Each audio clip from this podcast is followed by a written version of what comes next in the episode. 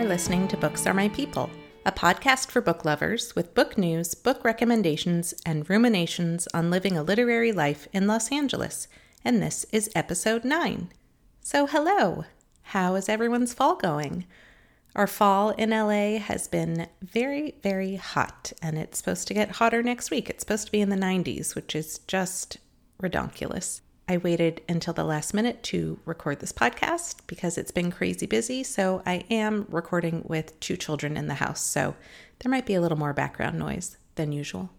In rapid chicken news, we had to say goodbye to our beloved pet, Silky. Uh, everything's fine with her.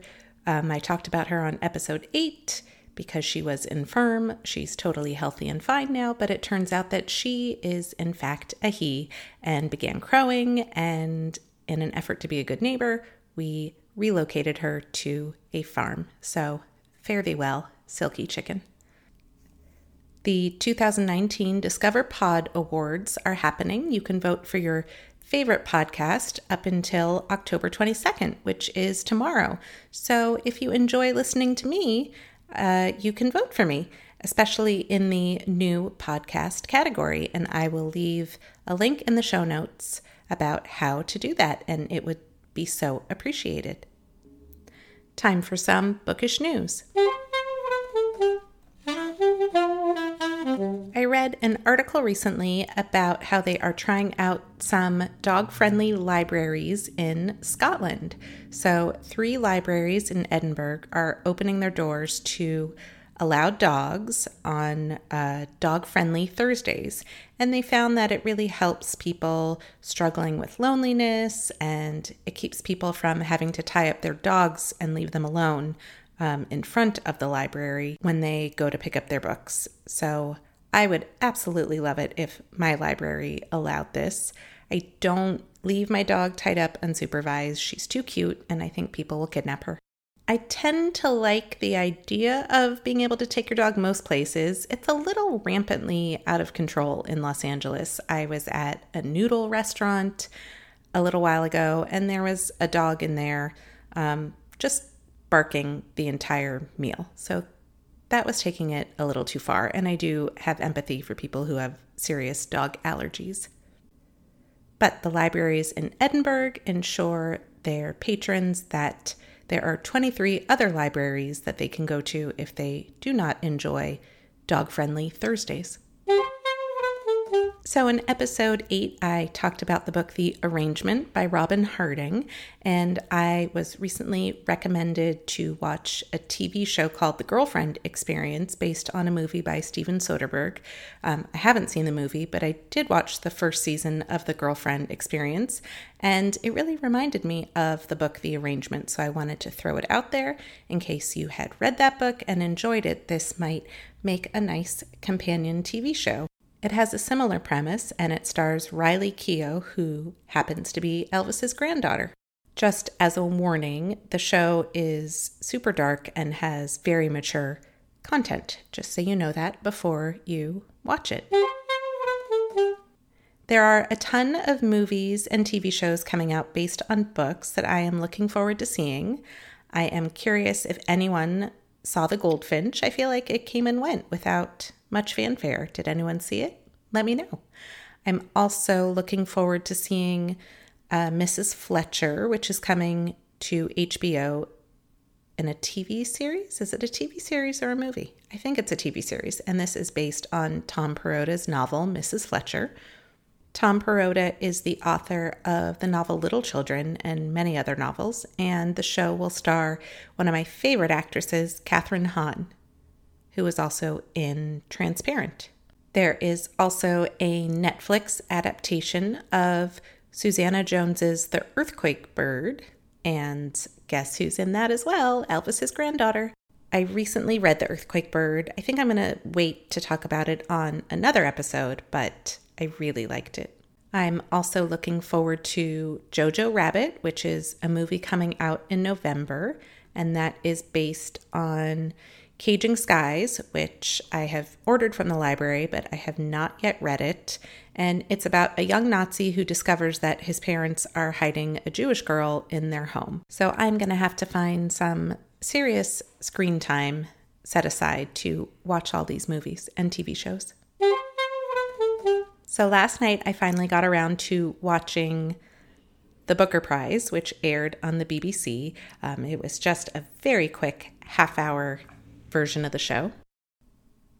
There was something a little odd about watching a book award show as opposed to any other kind of entertainment award show. Uh, it was not highly produced. There were some very regal shots of all of the nominees, um, except for poor Margaret Atwood. They just panned to her and she was eating a salad in not the most graceful way, which is not her fault because I don't think anyone looks particularly great when they're eating salad, but it was just an unfortunate shot. By now, you've probably heard the Booker news that the judges broke with tradition and actually broke their own rules. Um, their rules stated that only one person can win the prize. It used to be that they did split it, or there were some instances of them splitting the awards, and they decided to uh, only award it to one writer. But this year, they decided to break their own rule and award the Booker to two authors. They gave it to Margaret Atwood for The Testaments, and they gave it to Bernardine Evaristo for Girl, Woman, Other. And this caused a little bit of a stir in the book community, um, mostly because Bernardine Evaristo is the first Black woman to win the Booker and people felt like, you know, why couldn't she just have had this all to herself, have this moment all to herself, and not have to share it with someone else? So it does mean that they share the spotlight, of course, they share the prize, but they also have to share the prize money. Now it's time to talk about the books. So, this week I'm doing things a little bit differently. I am going to have a themed week since I'm not going to be recording another podcast until after Halloween. I decided to compile my favorite dark, suspenseful books to share with you this week. And before you press stop, because that's not your jam, I did work really hard to pick very different kinds of books.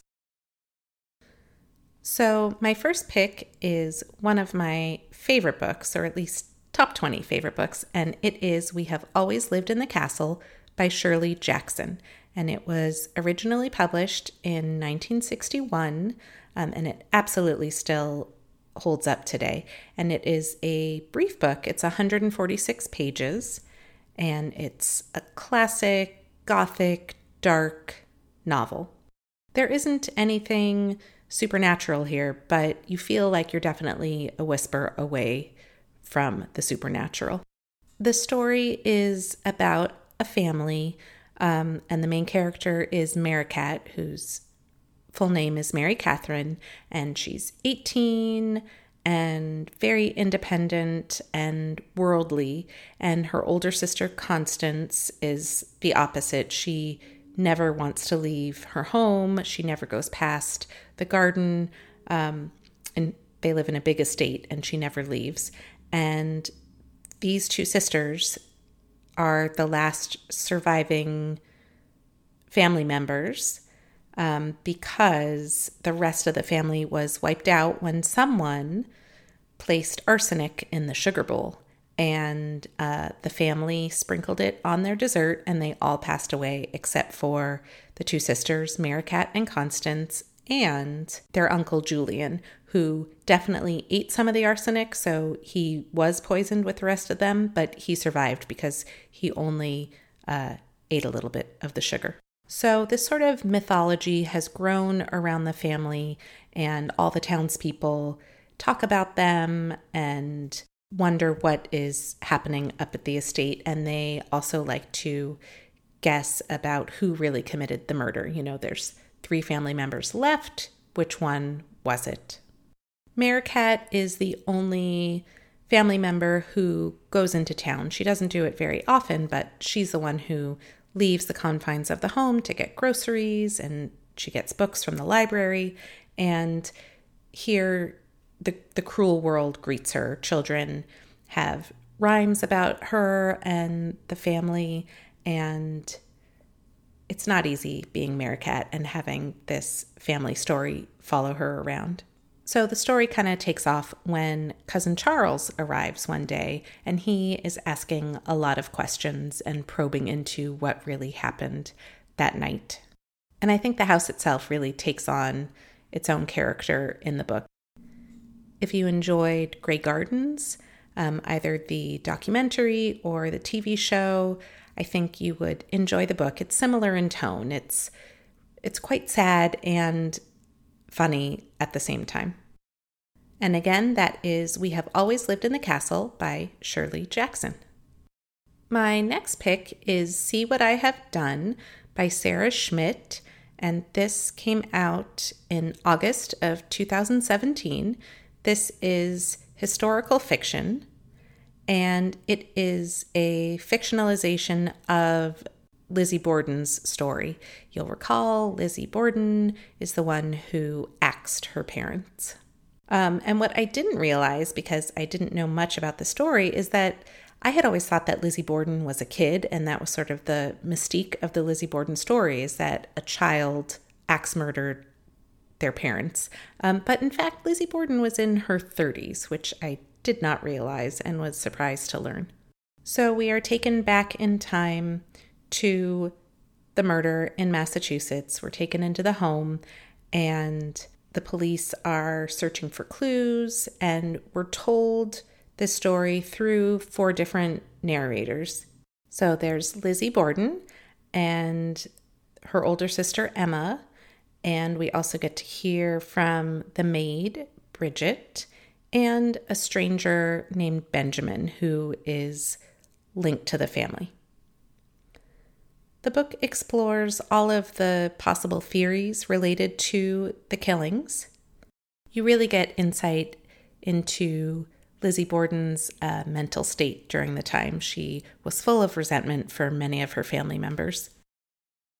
And again, that is See What I Have Done by Sarah Schmidt.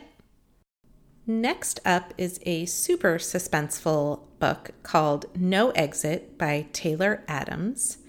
It's definitely a page turning thriller, and I suggest not reading this if you happen to be alone on a road trip.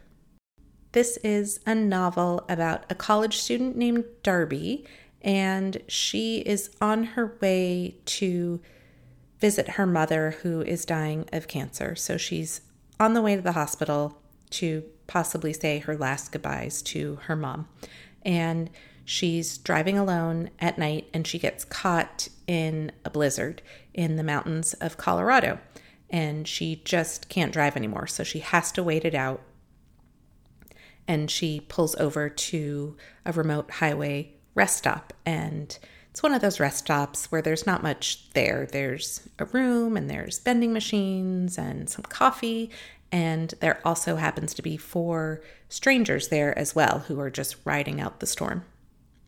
She's trying to find a cell signal so that she can call her mom um, and let her know she's coming. She wants to call her sister, who can tell her mom that she's on her way. So she goes back outside into the storm because there's no reception in the room that they're in. Um, and she makes a chilling discovery, which is in the back of a van that's parked next to her car, there's a little girl who is locked in an animal crate. So, of course, this makes her think, you know, who is this child and who has she been taken from? And most importantly, how can Darby save this girl? Because they're really isolated. There's no cell phone reception and there's nowhere to go. Um, and so she knows that there are four people back in this room waiting out the storm, and one of them is the kidnapper. So she needs to figure out who did this and what she can do to help the girl.